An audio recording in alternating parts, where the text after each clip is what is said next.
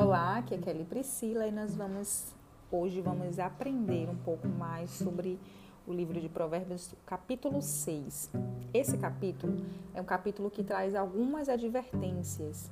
A primeira advertência é contra ser fiador, depois fala sobre é, advertências contra a preguiça, advertências contra a maldade, advertências contra adultério. Então, é um livro, é um capítulo que vai nos advertir de várias coisas. E vamos iniciar. Filho meu, se serviste de fiador ao teu próximo e com um aperto de mãos te comprometeste com um estranho e ficaste enredado pelas declarações que saíram da tua boca, então és prisioneiro da tua própria palavra. É aquilo que Jesus ensinou, né? Que o seu sim seja sim e que o seu não seja não. Aí o versículo 3 continua: Agora, filho meu, considerando que caíste nas mãos do teu companheiro, vai, humilha-te diante dele insiste, incomoda e importuna esse teu próximo. Não te permitas conciliar o sono, nem que teus olhos pestanejem. Não descanses.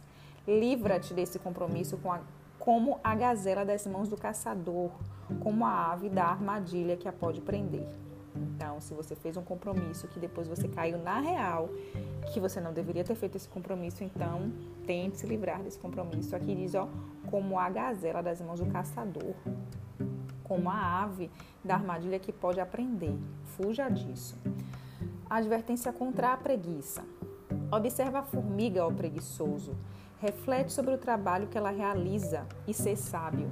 Mesmo não tendo um chefe, nem supervisor, nem comandante, armazena suas provisões no verão e na época da colheita junta seu, seu alimento com toda a disciplina. Ó preguiçoso, até quando ficarás deitado? Quando te levantarás da tua sonolência, tirando uma pestana, cochilando um pouco, cruzando os braços para descansar, tua iminente pobreza te arruinará e tua necessidade te assaltará como um ladrão armado. Então, olha aí a advertência contra a preguiça. Advertências contra a maldade. O caráter do perverso é maligno. Caminha de um lado para o outro murmurando atrocidades. Comunica-se sorrateiramente com os olhos arrasta os pés e faz sinais com os dedos. Em seu coração habita o engano. Todo o tempo planeja o mal. Anda semeando perversidades e discórdias. Nesse, nesse versículo 12, quando trata aqui do maligno, na tradução, ele quer, ele quer trazer um significado para esse é, caráter perverso. Quando ele fala maligno, é do caráter, o caráter do perverso é, na tradução usa uma palavra que, que traduzida quer dizer homem de Belial, que é uma pessoa maligna e é, no sentido mesmo da palavra é uma pessoa que, que não tem nada de bom. É, são duas palavras que diz sem nada de bom. Então temos que ter cuidado com esse tipo de caráter. E aí ele traz para o, o próprio maligno, que é o diabo. Porque a palavra diabo significa semeador de contenda, semeador de conflitos.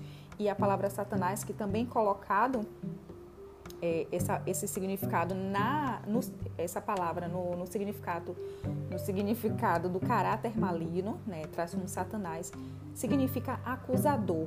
Então, fuja desse caráter perverso e maligno que fala aqui no versículo 12.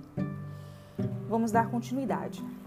Por essa razão, né, o versículo 16: há seis atitudes que o Senhor odeia, sete atitudes que ele detesta, que são olhos arrogantes, língua mentirosa, mão que derramam sangue, mãos que derramam sangue inocente, coração que maquina planos perversos, pés que se apressam para fazer o mal, a testemunha falsa que espalha difamações e aquele que provoca contendas entre irmãos. É por isso que na tradução traz esse significado da, da palavra do homem de Belial, o significado da palavra homem de Belial, que é diabo e satanás. Então, é desse caráter maligno que nós precisamos fugir. É, outras advertências. Agora, advertências contra o adultério. Filho meu, obedece à orientação de teu pai e não abandone os ensinos da tua mãe ata-os para sempre ao teu coração, envolve-os juntos ao teu pescoço. Quando caminhares, ele te guiará. Quando te deitares, eles te protegerão durante o sono. Quando acordares, eles dialogarão contigo. Porquanto o mandamento é lâmpada, o ensino é luz, e as advertências da disciplina são o caminho que conduz à vida. Eles te guardarão da mulher imoral e das palavras lisonjeiras da mulher adúltera. Não cobices no teu coração a tua beleza, nem te deixes seduzir por seus olhares, pois o preço de uma prostituta é um pedaço de pão, quando comparado ao objetivo da adúltera, que vive rondando a caça de vidas preciosas. É possível alguém atear fogo ao próprio peito sem queimar a roupa? Pode alguém andar sobre brasas sem queimar os próprios pés? Assim acontece com quem se deita com uma mulher alheia. Ninguém que a toque ficará sem castigo.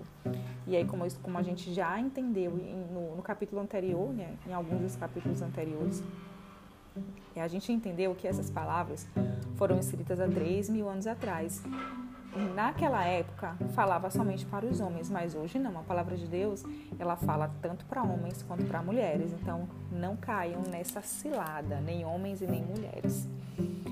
Versículo 30. O ladrão não é execrado se faminto furta para matar a fome. Contudo, este, quando for pego, deverá pagar sete vezes o que furtou, ainda que isso lhe custe tudo o que tem em casa. Mas o homem que comete adultério não tem juízo. Qualquer pessoa que assim procede, a si mesmo se destrói. Então, tanto o homem quanto a mulher que comete o adultério, a si mesmo está se destruindo. Sofrerá ferimentos e vergonha, e a sua humilhação jamais se apagará. Pois o ciúme desperta a fúria de um homem que não terá misericórdia quando se vingar. Não aceitará nenhuma recompensa, nem os mais caros presentes servirão para acalmar a sua ira. Isso aqui está querendo dizer que quando existe o adultério e a pessoa que foi traída descobre, principalmente se for um homem, diz: olha, não aceitará nenhuma recompensa, nem os mais caros presentes servirão para acalmar a sua ira. Então, a palavra de Deus está sempre nos dando orientações nesse sentido, porque o capítulo 5 fala muito disso. E o capítulo 6 também trouxe algumas orientações sobre isso. Então, fiquem com essas palavras de sabedoria e até a próxima.